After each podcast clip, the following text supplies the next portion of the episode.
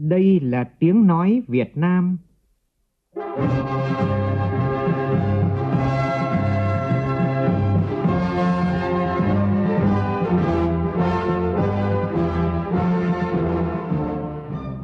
là tiếng nói Việt Nam, phát thanh từ Hà Nội, thủ đô nước Cộng hòa xã hội chủ nghĩa Việt Nam.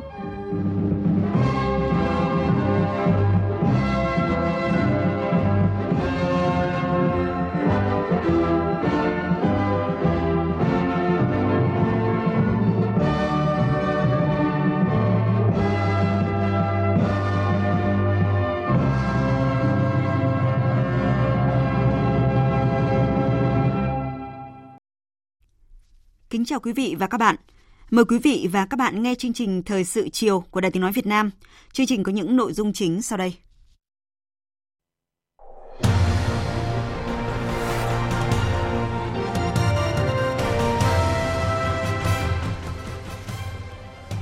Dự lễ đánh cồng khai trương phiên giao dịch chứng khoán đầu xuân kỷ hợi, Thủ tướng Nguyễn Xuân Phúc lưu ý phải thay đổi tư duy về thị trường chứng khoán để gần với người dân hơn – Chính phủ yêu cầu đẩy nhanh tiến độ chuẩn bị đầu tư cảng hàng không quốc tế Long Thành. Tổng cục Đường bộ sẽ ban hành quyết định thu hồi quyết định từ chối phục vụ vĩnh viễn hai ô tô của Tổng công ty Đầu tư Phát triển Đường cao tốc Việt Nam. Mục sự kiện và bàn luận hôm nay sẽ bàn về quyết định trái luật của Tổng công ty Đầu tư Phát triển Đường cao tốc Việt Nam. Trong phần tin quốc tế, Mỹ và Triều Tiên vẫn chưa thu hẹp được bất đồng về vấn đề phi hạt nhân hóa. Tòa án tối cao Tây Ban Nha bắt đầu xét xử 12 chính trị gia của vùng Catalonia do dính líu tới việc vùng tự trị này tuyên bố độc lập hồi năm 2017.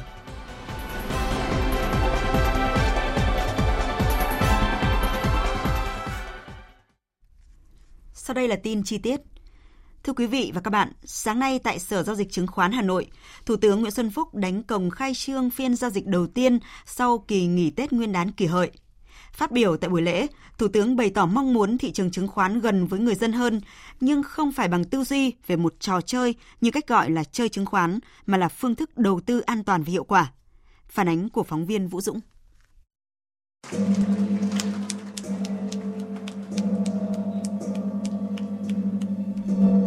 Ngay sau hồi cầm, Thủ tướng Nguyễn Xuân Phúc đã có bài phát biểu quan trọng, nhắc lại về một năm 2018 thành công trên mọi mặt của đất nước, củng cố niềm tin xã hội và thị trường. Thủ tướng bày bỏ muốn đưa niềm phấn khởi, niềm tin ấy vào lễ đánh cồng để lan tỏa trong suốt một năm 2019 đối với thị trường chứng khoán. Vui mừng về sự phát triển mạnh mẽ của thị trường chứng khoán gần 20 năm qua, đóng góp quan trọng vào phát triển kinh tế xã hội của đất nước.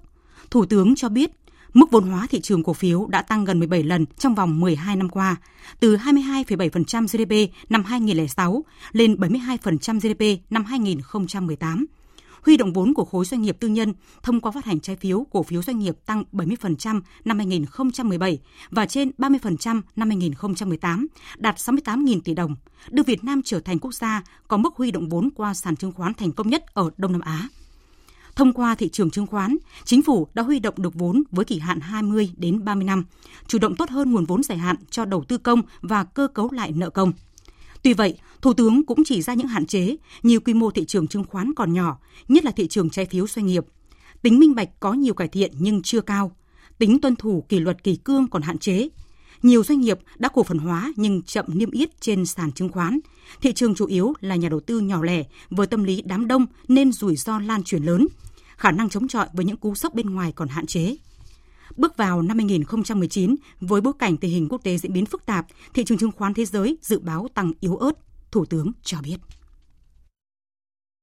Chính phủ sẽ tiếp tục nỗ lực cải thiện môi trường đầu tư kinh doanh, kiên định chính sách ổn định kinh tế vĩ mô, kiên trì đổi mới mô hình tăng trưởng, coi kinh tế tư nhân là một động lực quan trọng để phát triển kinh tế.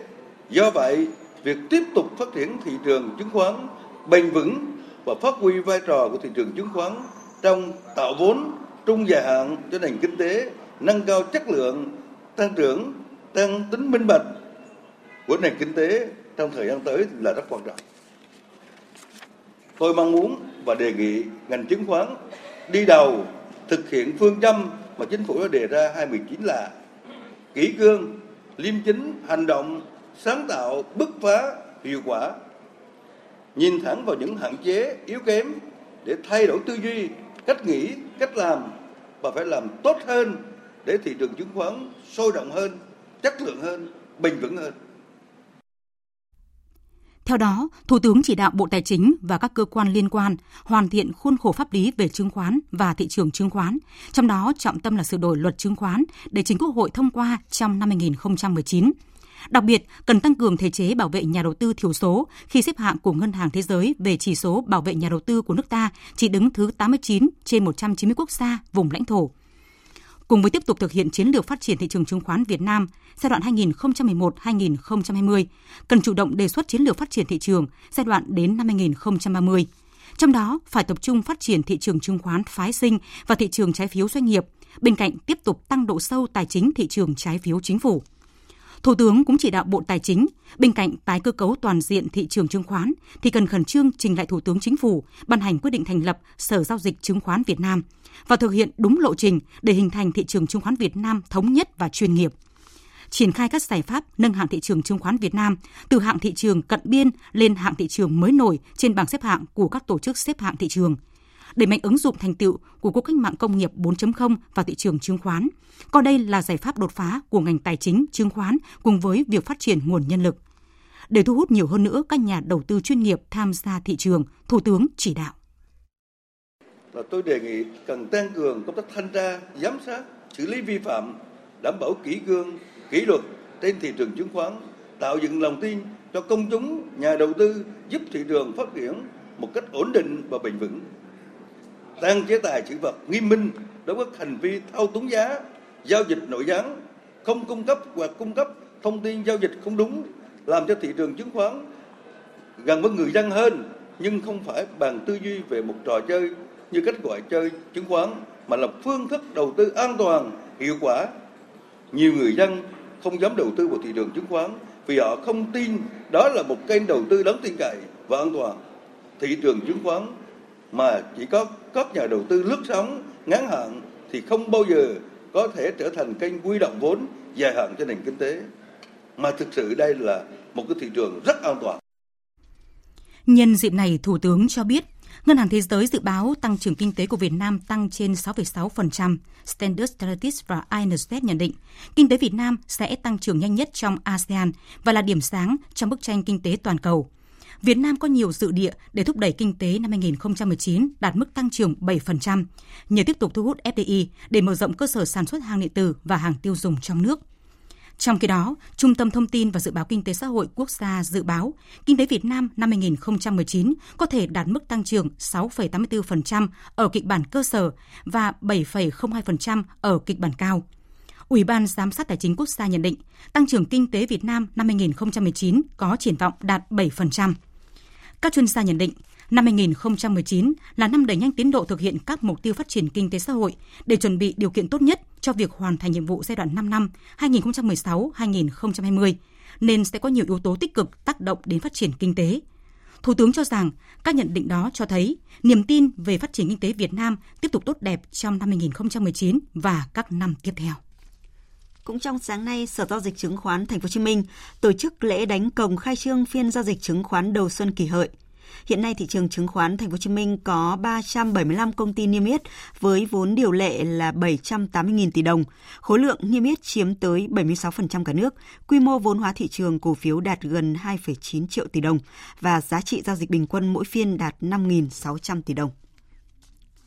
Vào sáng nay, Phó Thủ tướng Thường trực Chính phủ Trương Hòa Bình đã đến thăm và làm việc với Kiểm toán Nhà nước nhân dịp đầu xuân kỷ hợi. Tin của phóng viên Việt Cường.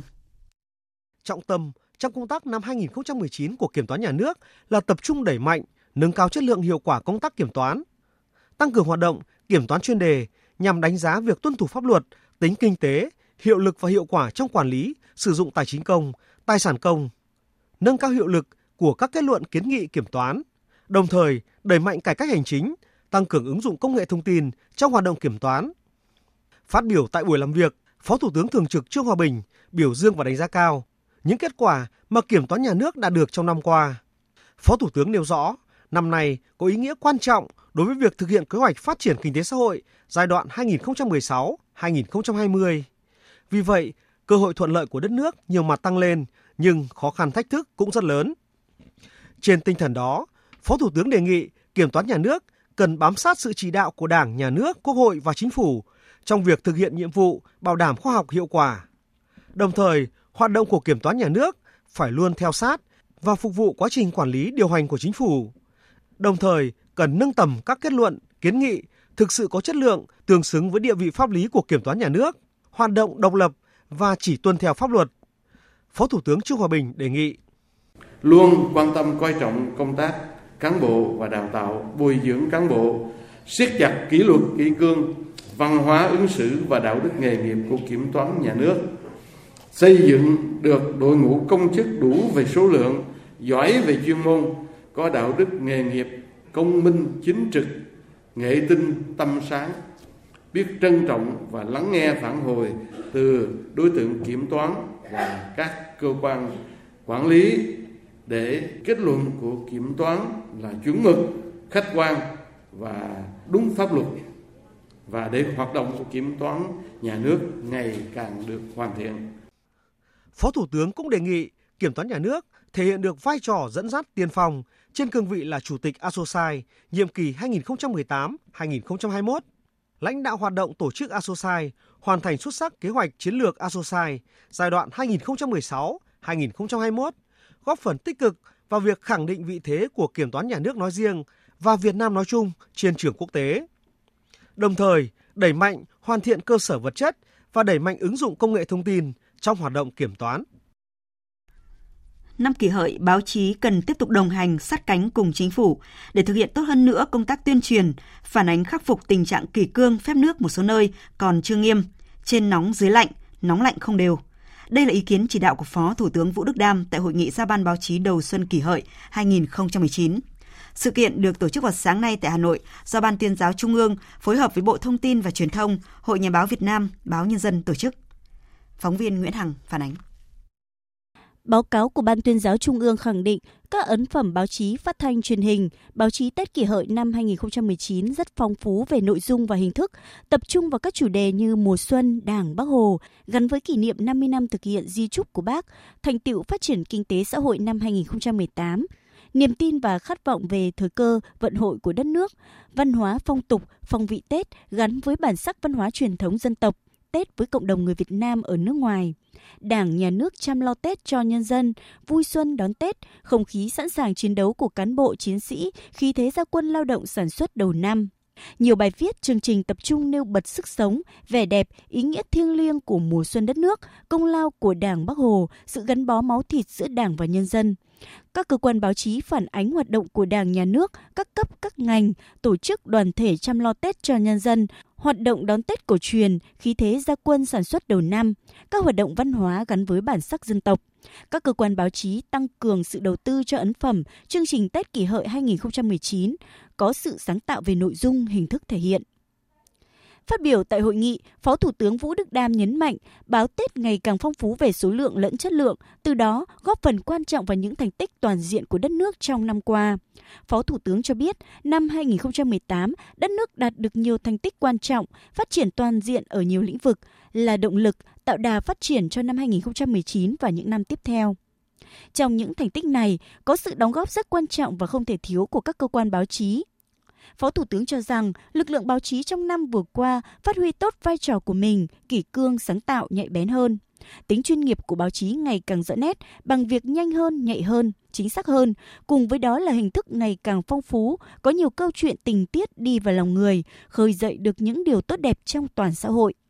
Phó Thủ tướng Vũ Đức Đam khẳng định, báo chí không chỉ đồng hành với chính phủ, mà còn góp phần phản biện xây dựng chính sách, tạo đồng thuận để huy động nguồn lực, thực hiện các chủ trương chính sách của chính phủ. Phó Thủ tướng mong muốn trong năm 2019, báo chí tiếp tục cùng chính phủ hoàn thành nhiệm vụ tốt hơn năm 2018. Phó Thủ tướng Vũ Đức Đam nhấn mạnh. Trong năm năm kỳ hợi, báo chí đồng hành sát cánh cùng nhau để góp phần làm sao để mà tốt hơn khắc phục được tình trạng kỳ cương phép nước không nghiêm trên nóng dưới lạnh nóng lạnh không đều thì cái này là cái mà chúng tôi cũng rất mong là báo chí chúng ta tiếp tục phản ánh kéo những người mà chưa thấy nóng kéo những bộ phận chưa thấy nóng vào cùng để nóng lên vì một cái tốt chung tránh cái tình trạng là rất nhiều sự chỉ đạo nhưng mà thực hiện đi đến dưới thì nó rơi rớt nó chậm trễ nó mất đi tính thời sự nó mất đi tính hiệu lực Phó Thủ tướng cũng đề nghị trong năm 2019, báo chí tiếp tục góp sức trong việc cố gắng thực hiện cải cách hành chính tư pháp, môi trường kinh doanh, giải quyết các vấn đề về ô nhiễm môi trường và khiếu kiện đông người. Đặc biệt năm nay là năm đánh dấu 50 năm thực hiện di trúc của Chủ tịch Hồ Chí Minh. Đây là chủ đề lớn, vì vậy các cơ quan báo chí cần có kế hoạch thật tốt để tuyên truyền về nội dung này các bộ ngành trung ương phải tập trung tối đa, phối hợp chặt chẽ với đơn vị tư vấn để hoàn thành sớm nhất với chất lượng cao nhất báo cáo nghiên cứu khả thi cảng hàng không quốc tế Long Thành. Đây là yêu cầu của Phó Thủ tướng Trịnh Đình Dũng tại cuộc họp nghe báo cáo kết quả nghiên cứu giữa kỳ công tác lập báo cáo nghiên cứu khả thi giai đoạn 1 dự án cảng hàng không quốc tế Long Thành diễn ra vào sáng nay tại trụ sở chính phủ. Tin cho biết. Theo báo cáo của Bộ Giao thông Vận tải, Tổng công ty Cảng hàng không của Việt Nam đã ký hợp đồng với tư vấn GFV là liên doanh các công ty tư vấn của Nhật Bản, Pháp và Việt Nam để thực hiện gói thầu, tư vấn khảo sát và lập báo cáo khả thi giai đoạn 1 dự án Cảng hàng không quốc tế Long Thành. Trong khi đó, theo báo cáo của GFV, đến nay đã hoàn thành thiết kế ý tưởng sơ bộ cho các hạng mục công trình. Hiện nay, GFV đang tập trung thiết kế cơ sở, phân đấu hoàn thành cơ bản thiết kế cơ sở trong tháng 4 tới để Hội đồng thẩm định nhà nước thẩm định trước khi trình phê duyệt. Kết luận cuộc họp, Phó Thủ tướng Trịnh Đình Dũng nhấn mạnh yêu cầu cấp bách xây dựng cảng hàng không quốc tế Long Thành đạt cấp 4F, cấp cao nhất hiện nay, đáp ứng nhu cầu tăng trưởng của thị trường hàng không khu vực thành phố Hồ Chí Minh, định hướng trở thành một trong những trung tâm trung chuyển hàng không quốc tế của khu vực. Về tiến độ, Phó Thủ tướng yêu cầu đơn vị tư vấn phối hợp với chủ đầu tư, các địa phương, các bộ ngành liên quan để sớm hoàn thành báo cáo nghiên cứu khả thi, có sự thẩm tra của đơn vị tư vấn độc lập thông qua Hội đồng thẩm định nhà nước, trình Chính phủ, Thủ tướng Chính phủ trước khi hoàn thiện để trình Quốc hội vào kỳ họp cuối năm nay. Sáng nay, Ban Quản lý Đường sắt Đô thị Thành phố Hồ Chí Minh tổ chức lễ gia quân thi công tuyến metro số 1 và số 2. Trong thời gian vừa qua thì dự án gặp một số khó khăn vướng mắc, trong đó có việc hoàn thiện cơ sở pháp lý về điều chỉnh dự án đầu tư, điều chỉnh tổng mức đầu tư. Tin của phóng viên Duy Phương. Tuyến metro số 1 Bến Thành Suối Tiên là tuyến đầu tiên trong mạng lưới 8 tuyến metro của thành phố Hồ Chí Minh đã được quy hoạch. Dự án được khởi công từ tháng 8 năm 2012. Tính đến cuối tháng 1 năm 2019, khối lượng thi công toàn dự án đã đạt 67% tổng khối lượng với khoảng 26,7 triệu giờ công lao động. Phát biểu tại buổi lễ gia quân, Phó Chủ tịch Ủy ban nhân dân thành phố Hồ Chí Minh Trần Vĩnh Tuyến giao nhiệm vụ cho Ban quản lý đường sắt đô thị thành phố Hồ Chí Minh phải hết sức nỗ lực, chậm nhất tháng 10 năm 2020 đưa vào vận hành thử nghiệm tuyến metro số 1. Theo ông Bùi Xuân Cường, trưởng ban quản lý đường sắt đô thị thành phố Hồ Chí Minh, thời gian qua, một số hạng mục thi công của dự án chậm tiến độ là do gặp khó khăn vướng mắc về cơ sở pháp lý, điều chỉnh tổng mức đầu tư, chậm bàn giao mặt bằng. Thời gian tới, công tác thi công các tuyến metro sẽ được tăng tốc để hoàn thành đúng tiến độ. Trong năm 2019, đảm bảo là tổng tiến độ lũy kế của toàn dự án đạt 80% vào cuối 2019 tạo cái tiền đề để tiếp tục là tăng tốc ờ, dự án vào năm 2020 hoàn thành nốt 20% còn lại. Thưa quý vị và các bạn, sau kỳ nghỉ Tết Nguyên đán đến thời điểm này, hơn 90% số lao động tại các khu kinh tế, khu công nghiệp và lao động trên cả nước đã trở lại làm việc. Tại thành phố Hải Phòng thì tính đến hôm nay đã có 90% số doanh nghiệp tiến hành hoạt động sản xuất kinh doanh đầu năm, với số lao động quay trở lại làm việc là đạt gần 99%. Còn tại Đồng Nai cũng đã có khoảng 92% doanh nghiệp và khoảng 90% người lao động đã trở lại làm việc sau kỳ nghỉ Tết. Tin của phóng viên Xuân Lượng. Theo báo cáo nhanh của Sở Lao động Thương binh và Xã hội Đồng Nai, tính đến sáng hôm nay, tức mùng 8 Tết, tại Đồng Nai đã có 92% số doanh nghiệp được khảo sát đã hoạt động trở lại. Số lao động quay trở lại làm việc sau Tết đạt gần 90%. Đáng chú ý, các doanh nghiệp có số lao động lớn trên 10.000 người đều có tỷ lệ lao động trở lại làm việc rất cao, như các nhà máy của tập đoàn Phong Thái đạt 90 đến 92%, các công ty như Pouchen, Pouchung Việt Nam, Thê Quang Vina đều đạt 97%, công ty Changxin đạt 90%, vân vân. Theo ông Cao Di Thái, trưởng phòng lao động tiền lương bảo hiểm xã hội, Sở Lao động Thương binh và Xã hội Đồng Nai, những năm gần đây, tình hình lao động trở lại làm việc sau nghỉ Tết tại Đồng Nai thường không có biến động lớn bởi doanh nghiệp có nhiều chính sách ưu đãi để giữ chân người lao động. Các doanh nghiệp uh, ngày càng có nhiều cái biện pháp để giữ chân người lao động quay trở lại làm việc sau Tết. Có thể là có những biện pháp hỗ trợ chăm lo đời sống trước Tết cho người lao động. Những người lao động không về quê ăn Tết thì doanh nghiệp cũng sẽ tổ chức tiệc Tết liên rồi tặng quà tặng bốc thăm trúng thưởng còn sau Tết thì một số doanh nghiệp lại có những giải pháp giữ chân người lao động ví dụ như là họp mặt đầu năm khuyến khích bằng hình thức là tặng tiền cho những lao động đi làm đầu năm do vậy cái nhu cầu sử dụng công việc của người lao động rất là thuận lợi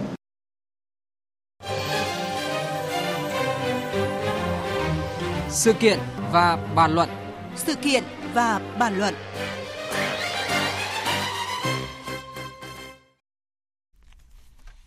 Thưa quý vị, thưa các bạn, việc công ty dịch vụ kỹ thuật đường cao tốc Việt Nam thuộc Tổng công ty đường cao tốc, Tổng công ty Đầu tư Phát triển Đường cao tốc Việt Nam vừa thông báo từ chối phục vụ vĩnh viễn với hai ô tô mang biển kiểm soát Thành phố Hồ Chí Minh là 51A 55850 và 51G 77256 trên tất cả các tuyến cao tốc do Tổng công ty Đầu tư Phát triển Đường cao tốc Việt Nam quản lý, đã vấp phải sự phản ứng của dư luận cũng như là giới chuyên gia pháp lý. Nguyên do được cho là do chủ hai phương tiện này đã gây cản trở, rối loạn trên đường cao tốc. Nhiều câu hỏi đặt ra từ văn bản thông báo này như vì sao công ty dịch vụ kỹ thuật đường cao tốc Việt Nam từ chối phục vụ vĩnh viễn hai phương tiện này trên cao tốc và cơ sở pháp lý nào để công ty dịch vụ kỹ thuật đường cao tốc Việt Nam có quyền cấm phương tiện lưu thông và cần phải hiểu cốt lõi vấn đề này ở đây như thế nào. Cùng bàn về nội dung này, biên tập viên Thu Hòa có cuộc trao đổi với luật sư Nguyễn Văn Hậu, Phó Chủ tịch Hội luật gia Thành phố Hồ Chí Minh. Vâng, à, xin kính chào quý thính giả. À, trước hết thì à, xin cảm ơn luật sư Nguyễn Văn Hậu đã nhận lời tham gia một sự kiện và bàn luận của Đài Tiếng Nói Việt Nam ạ. À, vâng, xin chào tất cả các bạn đang nghe đài. Xin chào biên tập viên Thu Hòa. Thưa luật sư Nguyễn Văn Hậu ạ, ngay khi thông báo của công ty dịch vụ kỹ thuật đường cao tốc Việt Nam gọi tắt là VECE được đưa lên phương tiện thông tin đại chúng thì à, đã vấp phải những phản ứng trái chiều của dư luận nói chung à, và giới lái xe nói riêng. À, trước khi trao đổi với luật sư thì xin mời ông cùng với quý vị thính giả lắng nghe một số ý kiến mà phóng viên của Đài Tiếng nói Việt Nam thường trú tại thành phố Hồ Chí Minh vừa ghi được trong sáng nay ạ. Khi được hỏi, đa số các tài xế, những người trực tiếp sử dụng đường bộ trong công việc hàng ngày đều khẳng định họ phản đối việc một doanh nghiệp cấm phương tiện lưu thông trên đường. Anh Hằng Trần Minh Long, một tài xế ở Biên Hòa, Đồng Nai cho rằng vấn đề này là tôi tuyệt đối không không không phục. Tại vì cái đó là cái hành vi của người điều khiển chứ không phải là ô tô nó nó nó nó làm ra điều đó. Và thứ hai khi mà muốn dừng lưu hành ô tô hoặc là không cho lưu hành thì cái đó chỉ có cơ quan đầu tiên đó là cơ quan đăng kiểm thứ nhì là cơ quan công an giao thông. Có chức năng về quyền hạn đó riêng công ty chỉ là một doanh nghiệp không có quyền hạn đó. Đồng quan điểm này, anh Nguyễn Quang, người dân ở Đồng Nai cũng cho rằng văn bản này là hoàn toàn sai thẩm quyền, vách không có quyền cấm xe.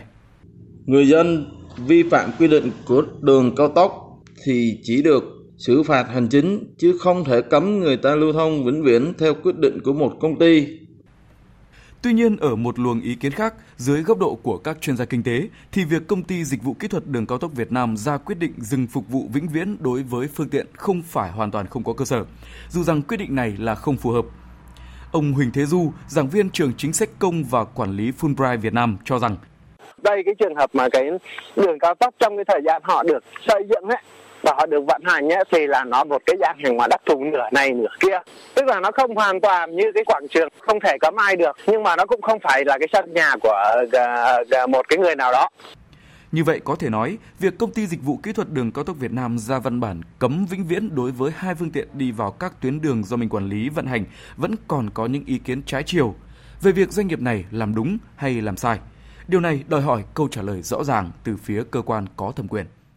Vâng, ờ, thưa luật sư Nguyễn Văn Hậu, rõ ràng với người bình thường nhất cũng dễ dàng nhận ra vấn đề trong văn bản thông báo của VECE.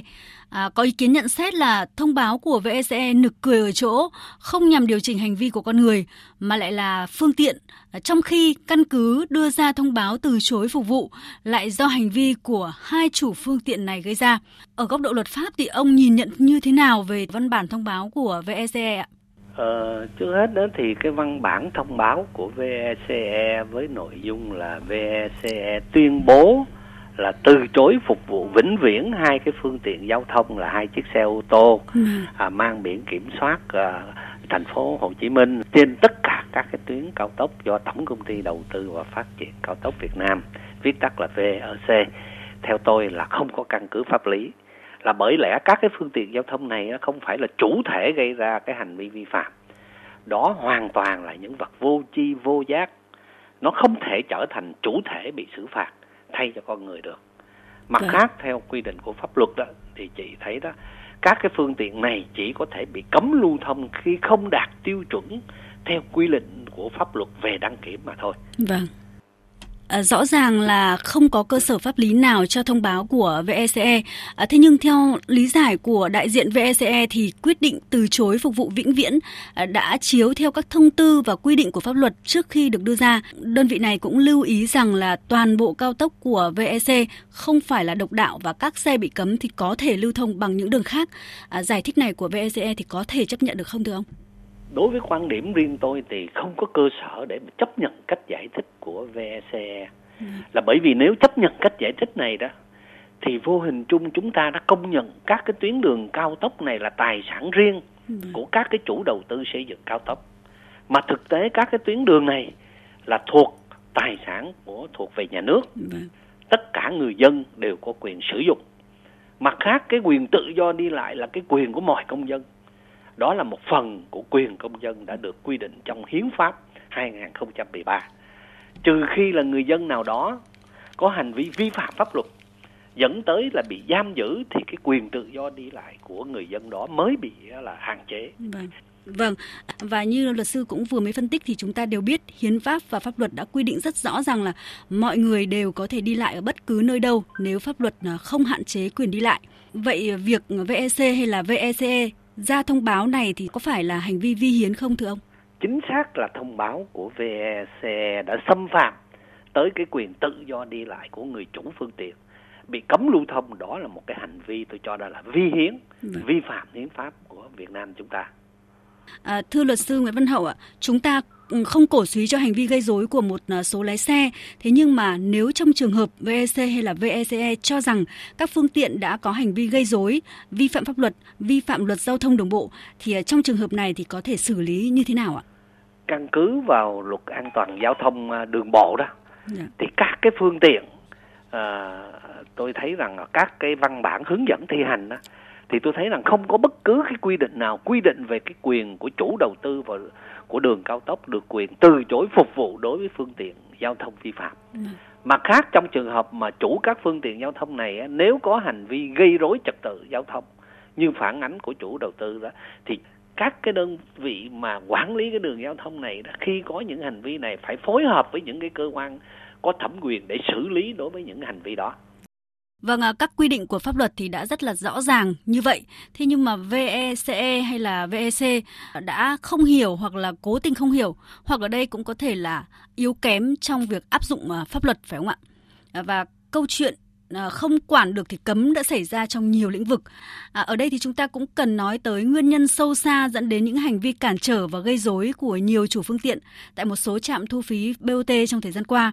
À, lẽ ra thì à, VECE hay là VEC cần phải giải quyết vấn đề cốt lõi này chứ không phải là à, chỉ nhăm nhăm tự ý đưa ra các chế tài một cách vô lối và vô pháp.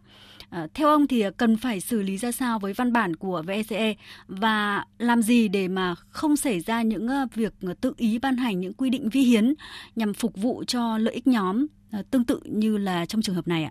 Thưa ông. Tôi thấy cái câu hỏi chị đặt ra các cái bạn đang nghe đài cũng rất là đồng tình. Dạ. Tôi tin là như vậy. Theo tôi đó, VECE cần phải tự thu hồi hoặc là cơ quan quản lý nhà nước có thẩm quyền đó là phải yêu cầu VEC thu hồi lại cái thông báo này. Bởi vì rõ ràng thông báo này có nội dung chưa phù hợp với pháp luật. Mặt khác các cái bên liên quan bao gồm cả chủ đầu tư, đơn vị quản lý vận hành, cơ quan quản lý nhà nước cũng cần phải nhìn lại để chúng ta tìm ra cái nguyên nhân sâu xa trong những cái bất cập trong quá trình vận hành hệ thống cao tốc của chúng ta. Trên cơ sở đó chúng ta cần phải đưa ra những cái giải pháp hợp lý vừa bảo đảm cái quyền lợi của người dân bảo đảm hiệu quả quản lý nhà nước và đồng thời bảo đảm lợi ích kinh tế của chủ đầu tư. À. Mặt khác tất cả các bên đó đều phải thượng tôn pháp luật, làm việc trên cơ sở pháp luật phải công khai minh bạch trong mọi quyết định, mọi vấn đề liên quan đến thu chi, vân vân. Vâng. Và tuyệt đối tránh những cái trường hợp á cấm không do là không quản lý được. Thì có như vậy á, thì chúng ta mới giải quyết dứt điểm những cái vấn đề còn tồn động hiện nay. Vâng ạ, à, một lần nữa thì à, xin cảm ơn luật sư Nguyễn Văn Hậu đã tham gia một sự kiện bàn luận của Đài Tiếng nói Việt Nam. Quý vị và các bạn vừa nghe biên tập viên Đài Tiếng nói Việt Nam trao đổi với luật sư Nguyễn Văn Hậu về tính pháp lý của quyết định từ chối phục vụ hai phương tiện trên cao tốc của VEC.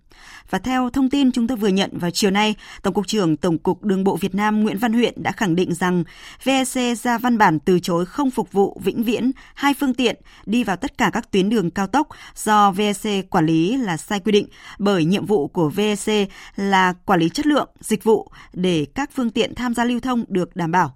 Ông Nguyễn Văn Huyện cho biết là vào ngày mai, Tổng cục Đường bộ sẽ ban hành quyết định thu hồi quyết định này của Tổng công ty Đầu tư Phát triển Đường cao tốc Việt Nam VEC. Thời sự tiếng nói Việt Nam Thông tin nhanh Bình luận sâu Tương tác đa chiều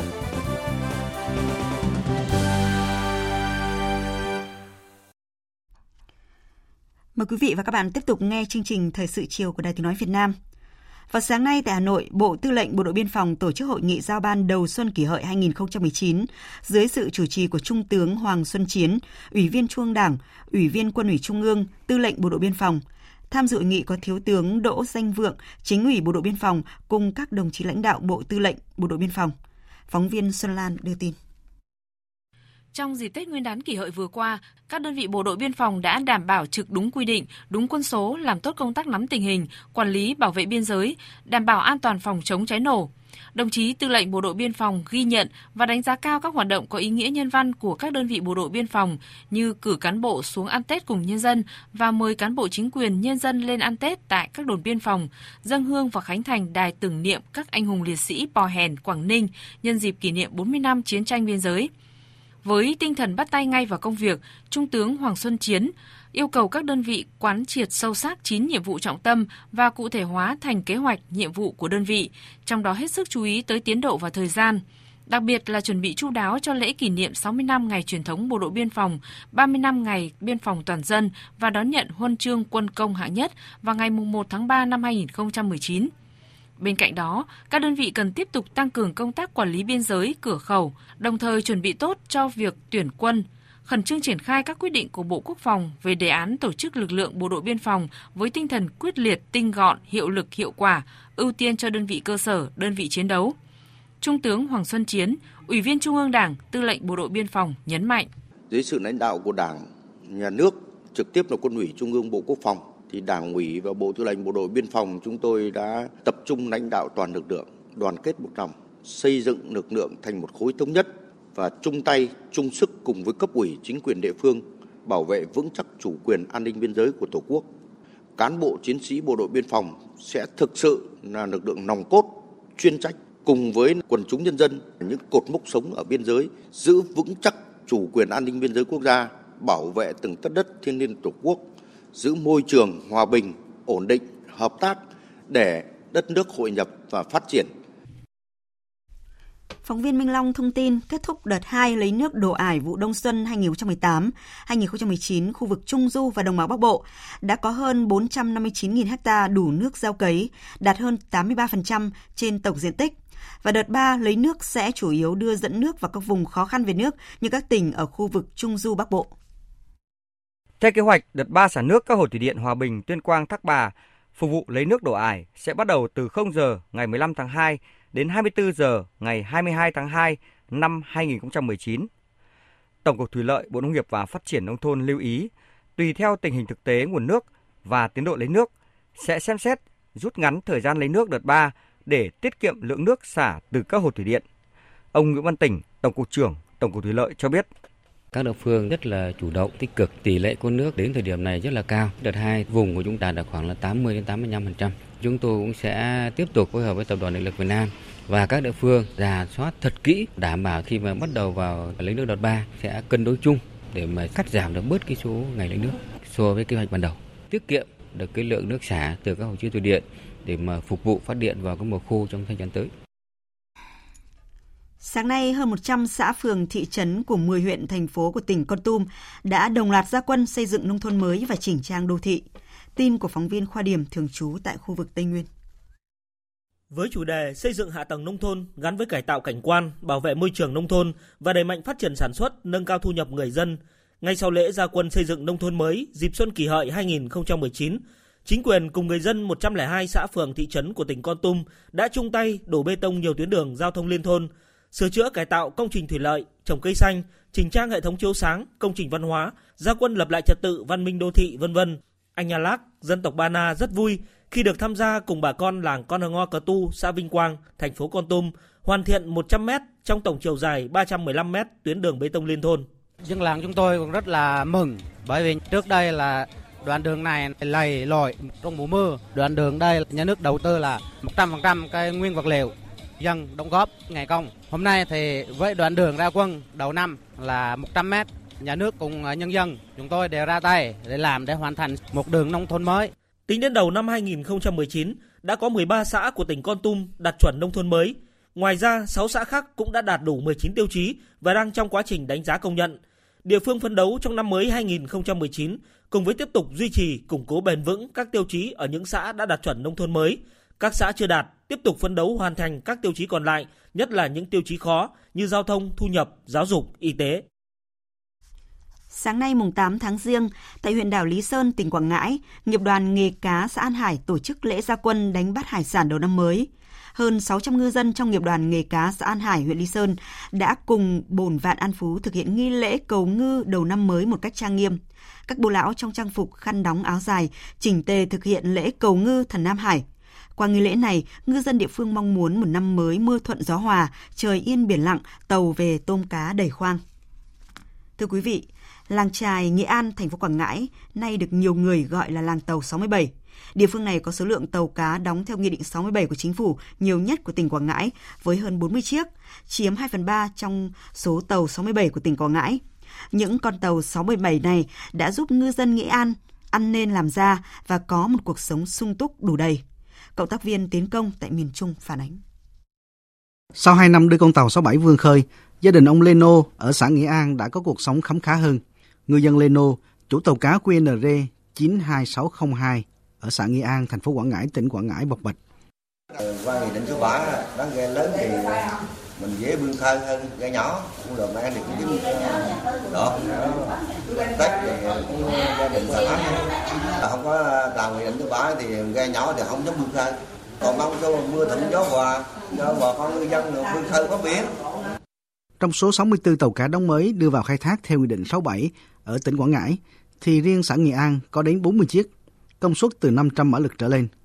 Đội tàu cá của ngư dân Nghệ An đã có hơn 1.000 tàu, tổng công suất trên 320.000 mã lực. Ngư dân Huỳnh Cuộc, chủ tàu cá QNR 92304 cho biết, được nhà nước hỗ trợ sắm tàu to máy lớn nên cuộc sống của nhiều ngư dân sung túc hơn. Ngư dân là là gây nhỏ không? Bây giờ mở nhà chính sách của nhà nước mới đưa ra là sáu bãi, nhà nước hỗ trợ là được cho cái tiền lợi được không phải ba. Ngư dân của chúng tôi mới mạnh dọn cái xinh đáng to lớn đi ra trước mắt là bốn biển sạch, rồi giữ ờ, tất cả ờ, đường biển của Việt Nam mình là chúng tôi cũng rất ừ, cảm ơn nhà nước 40 chiếc tàu cá đóng mới theo Nghị định 67 của ngư dân làng trà Nghĩa An đã góp phần nâng cao sản lượng khai thác hải sản của địa phương. Năm 2018, sản lượng khai thác hải sản của xã Nghĩa An đạt 52.000 tấn, vượt chỉ tiêu đánh bắt cả năm hơn 10.000 tấn. Bà Võ Thị Lệ Thu, Chủ tịch Ủy ban dân xã Nghĩa An, thành phố Quảng Ngãi, tỉnh Quảng Ngãi khẳng định. Từ cái nghị định số 7 là góp phần phát triển kinh tế của địa phương hồi kia là đối với tàu Nghệ An thì cũng có công suất lớn nhưng mà khi mà một số tàu đóng theo nghị định số 7 là công suất ờ, lớn hơn nữa từ 500 đến ờ, 700 CV thì nó phát triển kinh tế địa phương rất là nhiều giải quyết được công an lao động cho các thuyền viên. Về việc nhà hàng ở thành phố Nha Trang bắt chẹt du khách, vào hôm nay Cục Quản lý Thị trường tỉnh Khánh Hòa ban hành quyết định xử phạt đối với nhà hàng Tháp Bà Làng Trài, đường Phạm Văn Đồng, thành phố Nha Trang về hành vi không niêm yết giá bán hàng hóa, dịch vụ tại địa điểm phải niêm yết giá theo quy định. Mức xử phạt về hành vi này là 750.000 đồng. Nhiều ý kiến cho rằng mức xử phạt này là quá nhẹ và không mang tính gian đe phòng ngừa. Phản ánh của phóng viên Thái Bình thường trú tại khu vực miền Trung. Hôm nay, nhà hàng Tháp Bà Làng Trài ở khu 3233 đường Phạm Văn Đồng, thành phố Nha Trang vẫn hoạt động bình thường. Trước đó, trên mạng xã hội lan truyền thông tin cơ sở này chặt chém du khách với một phiếu thanh toán tính tiền gần 16 triệu 500 ngàn đồng. Trong đó các món khổ qua xào, mồng tơi đều được tính giá 250 ngàn đồng một dĩa. Cháo hải sản 400 ngàn đồng một tô. Ông Trần Chính Lý, quản lý nhà hàng Tháp Bà Làng Trài cho biết, ngày 7 tháng 2, nhà hàng có phục vụ một đoàn khách Trung Quốc khoảng 10 người có sử dụng các món ăn như thông tin từ phiếu thanh toán này. Tuy vậy, các món in trên phiếu thanh toán như khổ qua xào và mồng tơi được tính với giá chặt chém 250.000 đồng một đĩa là hoàn toàn không đúng với thực tế. Phần rau được xào với thịt bò, cháo được nấu với tôm hùm. Do khách đông nên Thu Ngân đánh máy đã không ghi thông tin đầy đủ. Đây là những món phụ nên cũng không có trong thực đơn. Ông Trần Chính Lý giải thích. Mình làm phụ thôi, trong thực đơn hầu như là không có những cái món đó. Sai là do mình sơ suất trong đánh máy thôi. Cái món này là những cái món phụ, không có ờ, chú chú trọng vào trong cái máy nên khi Xuân Ngân nó đánh nhanh quá, sơ suất thiếu mất cái chữ bò thì hai trăm rưỡi mà khổ quay sò bò thì không có chém ra. Ba lạng bò, một phần cháo tôm hùm của nó là 400 nghìn, tính ra có 1 triệu ký tôm hùm.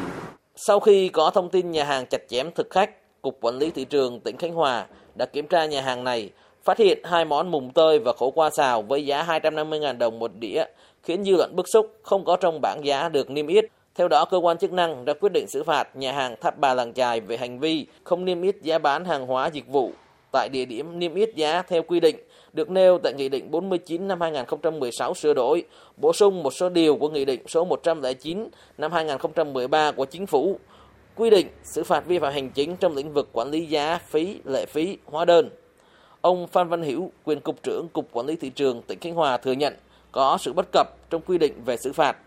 Xử phạt làng chài á, là 750 ngàn là xử mức trung bình không. Thì tôi cũng biết á, là khi mà xử phạt mà đưa ra như thế là dư luận sẽ nói là, là mình xử phạt là nhẹ, dơ cao đánh khẽ nhưng mà đánh khẽ hay đánh mạnh á, thì cũng trên cơ sở là căn cứ quy định pháp luật. Muốn xử lý nghiêm nhưng mà nghiêm cũng phải theo quy định pháp luật chứ mình không từ mình đặt ra được. Thì muốn phạt cao lên, phải đề nghị chính phủ sửa đổi. Liên quan đến vụ tai nạn giao thông nghiêm trọng khiến 3 người tử vong và 5 người bị thương vào ngày mùng 4 Tết vừa qua ở xã Hoàng Quỳ, huyện Hoàng Hóa, tỉnh Thanh Hóa. Và hôm nay thông tin từ Công an tỉnh Thanh Hóa cho biết là đã có kết quả điều tra ban đầu về nguyên nhân vụ việc. Tin chi tiết như sau. Cơ quan chức năng đã xác định lỗi do tài xế xe khách thiếu chú ý quan sát, không giảm tốc độ đến mức an toàn khi đến đoạn đường giao nhau, dẫn đến va chạm với xe 7 chỗ gây ra vụ tai nạn. Cơ quan điều tra Công an tỉnh Thanh Hóa đang phối hợp với Cục đăng kiểm xe cơ giới, Bộ Giao thông Vận tải đánh giá chất lượng xe khách để xem xét quyết định có khởi tố vụ án hay không. Trước đó, như Đài tiếng nói Việt Nam đã đưa tin, sáng ngày 8 tháng 2, xe ô tô khách biển kiểm soát 98B02266 do Phạm Thế Đức, sinh năm 1979, trú tại Đông Triều, Quảng Ninh, điều khiển chở khách tuyến Hà Nội Sài Gòn đã va chạm với xe ô tô 7 chỗ biển kiểm soát 36B2286 do Nguyễn Xuân Sơn, trú tại xã Hoàng Quỳ, huyện Hoàng Hóa, Thanh Hóa điều khiển. Vụ tai nạn khiến 3 người tử vong và 5 người khác bị thương nặng.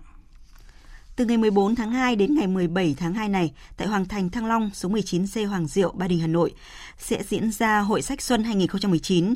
Chương trình do Hội sách cũ Hà Nội tổ chức. Đây có thể coi là hội sách cũ lớn nhất trong năm 2019, với hàng chục vạn đầu sách cũ mới thuộc đủ mọi lĩnh vực, với mức giá chỉ từ 5.000 đồng cho những đầu sách cũ, trong khi có những đầu sách mới được giảm giá từ 30 đến 70%. Chương trình Thời sự chiều sẽ được tiếp tục với một số thông tin thời tiết. Thưa quý vị, thưa các bạn, ngày hôm nay thì khối không khí lạnh tiếp tục dịch chuyển lệch đông nên gây mưa nhỏ vài nơi và trời lạnh cho Bắc Bộ vào đêm và sáng sớm. Với khu vực miền Trung, thời tiết tạnh giáo và mát mẻ, nhiệt độ trong khoảng từ 25 đến 28 độ. Tại các thành phố Đà Nẵng, Quy Nhơn, Nha Trang và Phan Thiết nắng liên tục từ sáng đến chiều, nhưng mà do có gió biển thổi đều đặn nên nhiệt độ không vượt quá 31 độ C. Với khu vực Tây Nguyên, hôm nay tiếp tục là một ngày ít mưa nắng nhiều. Ở thành phố Con Tum, Pleiku, Buôn Ma Thuột trời khá nóng và buổi trưa chiều nhiệt độ tăng lên 31 đến 33 độ. Khu vực Nam Bộ nền nhiệt cao nhất là 34 độ trời nắng, riêng miền Đông có nơi nắng nóng trên 35 độ. Thành phố Hồ Chí Minh là 33 độ và Cần Thơ là 32 độ. Chuyển sang phần tin quốc tế, đặc phái viên Mỹ về Triều Tiên Bigan cho biết Mỹ và Triều Tiên vẫn chưa thu hẹp được khoảng cách về vấn đề phi hạt nhân hóa. Tuyên bố của ông Bigan đưa ra trong cuộc họp gặp với đoàn đại biểu Quốc hội Hàn Quốc đang ở thăm Mỹ. Tin cho biết. Tuần trước, đặc phái viên Mỹ và người đồng cấp Triều Tiên đã có các cuộc thảo luận tại Bình Nhưỡng về chương trình nghị sự và vấn đề hậu cần cho hội nghị thượng đỉnh Mỹ Triều, dự kiến diễn ra vào ngày 27 và 28 tháng 2 tới tại Hà Nội. Theo ông Bigan, Mỹ và Triều Tiên đã đưa ra các đề xuất tại hội nghị với những điều khoản còn bất đồng. Tuy nhiên, hai bên sẽ bắt đầu thu hẹp khoảng cách trong các vòng đối thoại tiếp theo. Theo văn phòng Tổng thống Hàn Quốc, các quan chức Mỹ và Triều Tiên sẽ tiếp tục có vòng đàm phán mới vào tuần tới. Các quan chức Hàn Quốc cho rằng chỉ còn khoảng 2 tuần nữa là đến hội nghị thượng đỉnh, sẽ khó để giải quyết những vấn đề phức tạp giữa hai bên. Tuy nhiên, vẫn có cơ hội để Mỹ và Triều Tiên có thể nhất trí một lịch trình cụ thể cho vấn đề phi hạt nhân hóa. Nguy cơ chính phủ Mỹ phải đóng cửa lần hai đã được đảo ngược sau cuộc đàm phán kín xuyên đêm qua giữa các nhà đàm phán hai đảng Dân Chủ và Cộng Hòa nhằm đạt một thỏa thuận về an ninh biên giới. Theo thông tin, thì hai bên đã đạt được một thỏa thuận về mặt nguyên tắc nhằm chấm dứt bế tắc trong đàm phán. Tổng hợp của biên tập viên Đài tiếng nói Việt Nam.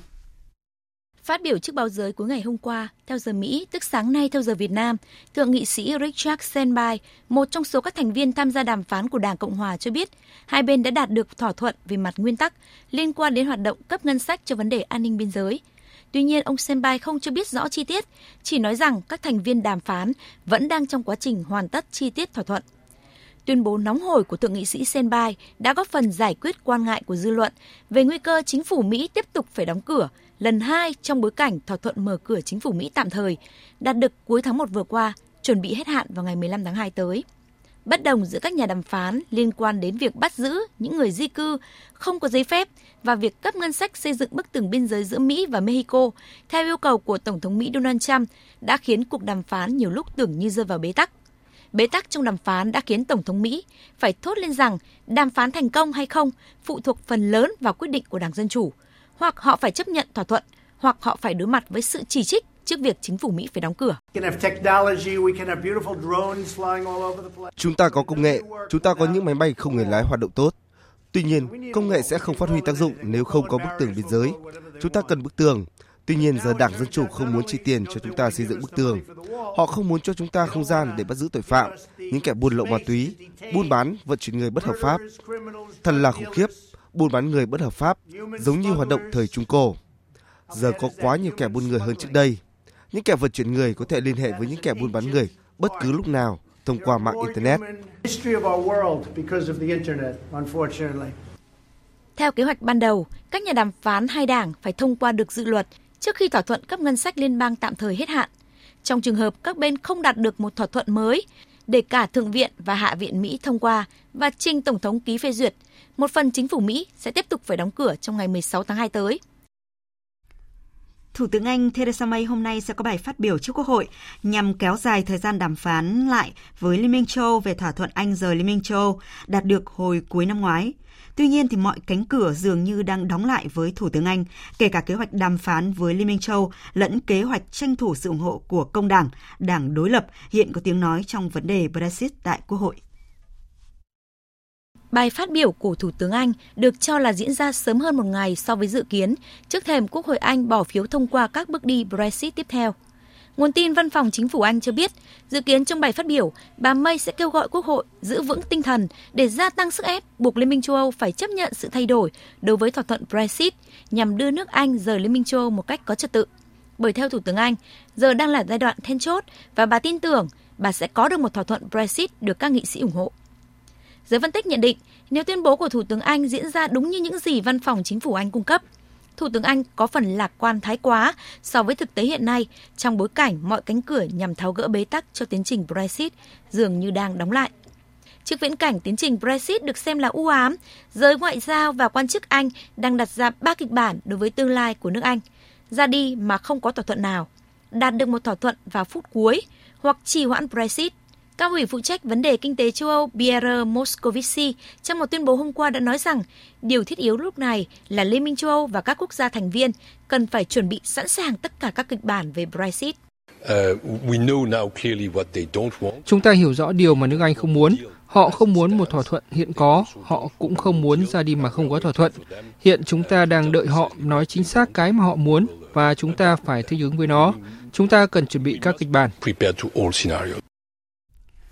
12 chính trị gia ly khai tại Catalonia sẽ phải trả lời trước toán tối cao Tây Ban Nha về các cáo buộc nổi loạn và xúi dục nổi loạn trong phiên tòa bắt đầu diễn ra từ ngày hôm nay. Phóng viên Quang Dũng, thường trú khu vực Tây Âu, đưa tin. Phiên tòa khai mạc ngày hôm nay dự kiến sẽ diễn ra trong vòng 3 tháng và sẽ có hơn 500 nhân chứng được triệu tập đến tòa, trong đó có cả cựu Thủ tướng Mariano Rajoy. Nếu bị buộc tội, các chính trị gia ly khai vùng Catalonia có thể sẽ phải lĩnh án từ 7 năm đến 25 năm tù giam – trong số này có các nhân vật chủ chốt của chính trường Catalonia như Oriol Runquera, cựu phó chủ tịch chính quyền hành pháp vùng Catalonia hay bà Carme Forcadell, cựu chủ tịch nghị viện vùng Catalonia, cùng nhiều cựu bộ trưởng khác trong chính quyền vùng Catalonia. Tuy nhiên, lãnh đạo cao nhất của phong trào ly khai Catalonia là ông Carles Puigdemont sẽ không xuất hiện trong phiên tòa ngày hôm nay do vẫn đang sống lưu vong tại Bỉ. Giới lập pháp Đức và Bỉ đã từ chối dẫn độ ông Puigdemont về Tây Ban Nha xét xử với các tội danh liên quan đến nổi loạn. Hiện tại, hồ sơ ly khai của vùng Catalonia vẫn đang gây ra nhiều căng thẳng trên chính trường và xã hội Tây Ban Nha. Hôm Chủ nhật ngày 10 tháng 2, hàng trăm nghìn người đã biểu tình tại thủ đô Madrid nhằm phản đối chính sách đối thoại của chính phủ của Thủ tướng Tây Ban Nha Pedro Sanchez với vùng Catalonia. Các đảng phái đối lập như Đảng Nhân dân hay Đảng Công dân chỉ trích ông Pedro Sanchez là đang phản bội lại lợi ích của Tây Ban Nha khi tỏ ra quá mềm dẻo với phe ly khai Catalonia và kêu gọi chính quyền nước này tổ chức tổng tuyển cử sớm. Hôm nay, Thổ Nhĩ Kỳ đã ra lệnh bắt giữ hơn 1.000 người nghi ngờ liên quan đến mạng lưới của giáo sĩ Gulen đang lưu vong tại Mỹ do có nghi ngờ liên quan đến cuộc đảo chính bất thành năm 2016 tại Thổ Nhĩ Kỳ. Đây là một trong những chiến dịch lớn nhất được phát động chống lại mạng lưới những người ủng hộ giáo sĩ kể từ khi cuộc đảo chính bất thành xảy ra. Cuba vừa khai mạc hội trợ sách quốc tế lần thứ 28, quy tụ các nhà văn và khách mời đến với sự kiện giới thiệu hơn 4 triệu cuốn sách và ấn phẩm tới từ hơn 40 quốc gia trên thế giới. Sau đây là tổng hợp của biên tập viên Đài Tiếng Nói Việt Nam.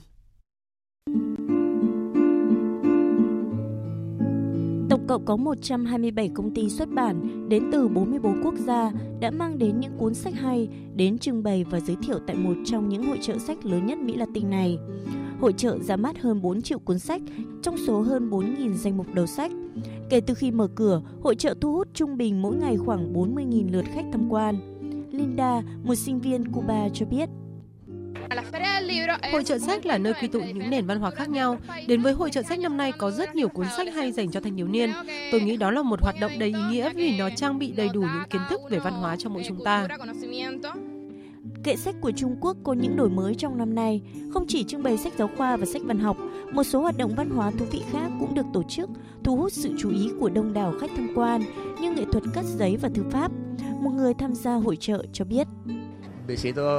Tôi cảm thấy rất mới lạ, kệ sách của Trung Quốc giúp tôi tìm hiểu thêm về văn hóa và lịch sử của đất nước này. Trong khuôn khổ hội trợ sách quốc tế La Habana cũng sẽ có một loạt các hoạt động trao đổi văn hóa như các buổi diễn thuyết, hội thảo văn chương, gặp gỡ tác giả, độc giả, các buổi hòa nhạc, chương trình chiếu phim và triển lãm nghệ thuật thị giác. Hội trợ sách tại La Habana sẽ kéo dài trong vòng 10 ngày cho tới hết ngày 17 tháng 2 tới và sau đó sẽ chuyển sang các thành phố khác trên khắp cả nước cho đến khi chính thức kết thúc vào ngày 14 tháng 4 tới tại San Diego, thành phố lớn thứ hai của Cuba. Cuba sở hữu một trong những nền văn học phong phú và có bề dày nhất trong số các nước nói tiếng Tây Ban Nha. Đọc sách cũng là một thói quen phổ biến của người dân đảo quốc Caribe này. Một trong những yếu tố giúp Cuba vẫn có được một nền khoa học tương đối phát triển, bất chấp những khó khăn trong tiếp cận thông tin và công nghệ mới trên thế giới do lệnh cấm vận của Mỹ.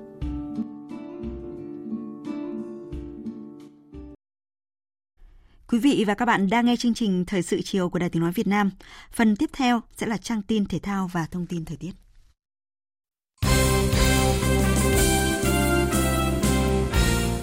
Thưa quý vị và các bạn, chiều nay đoàn công tác của Bộ trưởng Bộ Văn hóa Thể thao và Du lịch Nguyễn Ngọc Thiện đã tới chúc Tết và giao nhiệm vụ cho cán bộ huấn luyện viên vận động viên các đội tuyển thể thao quốc gia đang tập huấn tại Trung tâm huấn luyện thể thao quốc gia Hà Nội.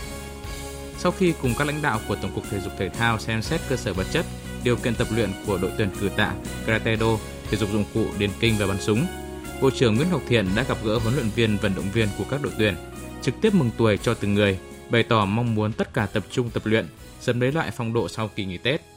Bộ trưởng yêu cầu các vận động viên khi thi đấu cần phát huy tối đa sự tự tin chiến thắng, đồng thời nêu rõ.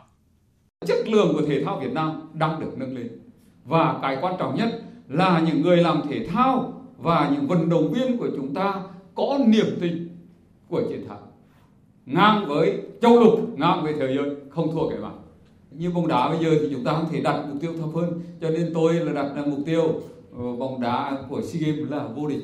Nhưng phải làm quyết liệt, phải có giải pháp và đây là cơ hội cơ hội thể thao Việt Nam phải bứt phá và đương nhiên là cả bộ môn khác nhưng mà rõ ràng là bóng đá nhất là bóng đá nam thì chúng ta chưa bao giờ có một lần vô địch SEA Games Khí thế tinh thần tập luyện của các vận động viên đang lên rất cao ngay trong những ngày đầu tiên xuân kỷ hợi. Hàng trăm vận động viên các đội tuyển đã tập trung tại trung tâm từ rất sớm, thậm chí có những đội tập trung ngay từ những ngày đầu tiên của xuân mới. Một trong những ngôi sao sáng nhất của thể thao Việt Nam trong năm vừa qua, nhà vô địch nhảy xa nữ ASEAN 18 Bùi Thị Thu Thảo cũng đang hăng say tập luyện, sẵn sàng dự giải đấu khai xuân vào tháng 4 tới đây. Bùi Thị Thu Thảo cho biết mục tiêu lớn nhất trong năm nay là thi đấu tốt ở SEA Games, đạt cột mốc mới trong thành tích để sớm giành suất tham dự Olympic. Em bắt đầu tập trung luôn chuẩn bị cho giải vô địch châu Á vào 20 tháng 4. Bây giờ thì bây giờ bọn em đang tập luyện vào chuyên môn luôn để, để chuẩn bị vào cuộc đấu đầu tiên. À, mục tiêu của đầu tiên của em đó là giải vô địch châu Á và à, sẽ hướng tới uh, SEA Games và phá kỷ lục để đạt chuẩn Olympic. Giám đốc Trung tâm Huấn luyện Thể thao Quốc gia Hà Nội, ông Nguyễn Mạnh Hùng khẳng định quyết tâm tập thể cán bộ huấn luyện viên, vận động viên tại trung tâm sẽ đóng góp ít nhất là 40 huy chương cho đoàn thể thao Việt Nam tại SEA Games 2019. Thưa quý vị và các bạn, dạng sáng mai trên các sân cỏ châu Âu, UEFA Champions League sẽ trở lại với trận cầu tâm điểm giữa Manchester United tiếp Paris Saint-Germain tại Old Trafford trong khuôn khổ vòng 1/8.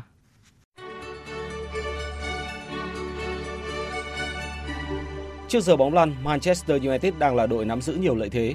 Dưới thời huấn luyện viên tạm quyền Solskjaer, Quỷ đỏ đang thi đấu thăng hoa với chuỗi 11 trận bất bại, trong đó có 10 chiến thắng. Trong khi đó, Paris Saint-Germain có dấu hiệu sa sút, chỉ thắng được một trong 3 trận gần nhất. Cùng với việc đội bóng nước Pháp sẽ thiếu 3 trụ cột cực kỳ quan trọng là Neymar, Edison Cavani và Thomas Meunier vào đêm nay, cơ hội chiến thắng càng rộng mở với huấn luyện viên Solskjaer và các học trò. Điểm thiếu duy nhất của Quỷ đỏ lúc này là kinh nghiệm cầm quân của Solskjaer trên đấu trường Champions League. Trước thềm trận đấu đầu tiên trên cương vị thuyền trưởng ở đấu trường châu lục, Solskjaer tỏ ra khá tự tin. Ông tuyên bố Manchester United sẽ tận dụng triệt để lợi thế sân nhà để chiếm ưu thế trước Paris Saint-Germain. Chúng tôi đã phần nào tìm lại được lối chơi quen thuộc của Manchester United. Tôi nghĩ rằng không có đội bóng nào thích thú khi thi đấu ở Old Trafford và chúng tôi đang có phong độ tốt. Chúng tôi sẽ tập trung vào đối thủ và luôn tin vào bản thân mình. Dưới thời Sir Alex Ferguson, Manchester United luôn chơi thứ bóng đá tấn công. Paris Saint-Germain là đội bóng rất mạnh, nhưng tôi đang có ba tiền đạo giỏi trong tay là Martial, Lukaku, Rashford và những cầu thủ xuất sắc khác như Sanchez và Lingard. Chúng tôi có thể đánh bại họ. Lịch sử cũng đang đứng về phía đại diện nước Anh. Họ mới chỉ thua 2 trên tổng số 26 lần đụng độ các đội bóng Pháp, thắng 14, hòa 10 trận. Trái lại, Paris Saint-Germain chỉ thắng 5 trong 19 lần chạm trán các đại diện của ngoại hạng Anh. Bản thân huấn luyện viên Thomas Tuchel cũng thừa nhận Paris Saint-Germain chuẩn bị phải đối đầu với một Manchester United rất khác, đang thăng hoa rực rỡ. Đây sẽ là một thử thách đầy khó khăn với chúng tôi. Solskjaer đã mang lại hiệu ứng đầy tích cực cho Manchester United, giống như ông ấy đã từng làm khi còn là cầu thủ. Tất nhiên, chúng tôi sẽ mất Neymar và Edison trong cuộc đối đầu này. Neymar là cầu thủ quan trọng của chúng tôi, một trong những người giỏi nhất ở châu Âu. Nhưng chúng tôi vẫn có bản sắc. Chúng tôi sẽ không thay đổi cách tiếp cận của mình vì những sự vắng mặt này. Chúng tôi đã quen chơi bóng đá tấn công. Paris Saint-Germain ở đây để ghi bàn. Điều đó là rõ ràng. Cuộc đối đầu giữa Manchester United và Paris Saint-Germain sẽ diễn ra vào lúc 3 giờ dạng sáng mai trên sân vận động Old Trafford. Cùng giờ tại Italia, AS Roma sẽ có cuộc tiếp đón đại diện của Bồ Đào Nha FC Porto.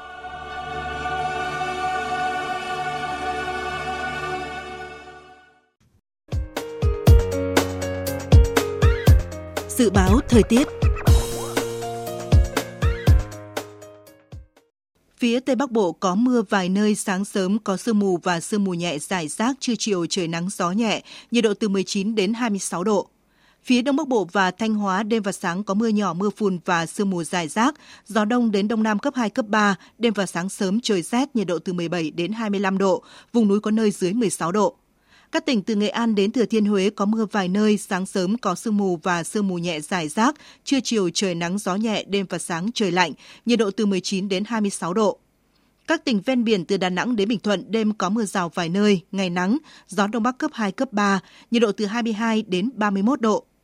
Tây Nguyên đêm có mưa rào vài nơi, ngày nắng, gió đông bắc đến đông cấp 2, cấp 3, nhiệt độ từ 18 đến 31 độ. Nam Bộ đêm có mưa rào vài nơi, ngày nắng, riêng miền Đông có nơi có nắng nóng, gió Đông Bắc đến Đông cấp 2, cấp 3, nhiệt độ từ 23 đến 35 độ. Khu vực Hà Nội đêm và sáng có mưa nhỏ, mưa phùn và sương mù, sau có mưa vài nơi, gió Đông đến Đông Nam cấp 2, cấp 3, đêm và sáng sớm trời rét, nhiệt độ từ 17 đến 25 độ. Dự báo thời tiết biển, vịnh Bắc Bộ có mưa vài nơi, tầm nhìn xa trên 10 km, gió Đông Bắc đến Đông cấp 3, cấp 4. Vùng biển từ Quảng Trị đến Quảng Ngãi, từ Bình Định đến Ninh Thuận có mưa vài nơi, tầm nhìn xa trên 10 km, gió Đông Bắc đến Đông cấp 3, cấp 4.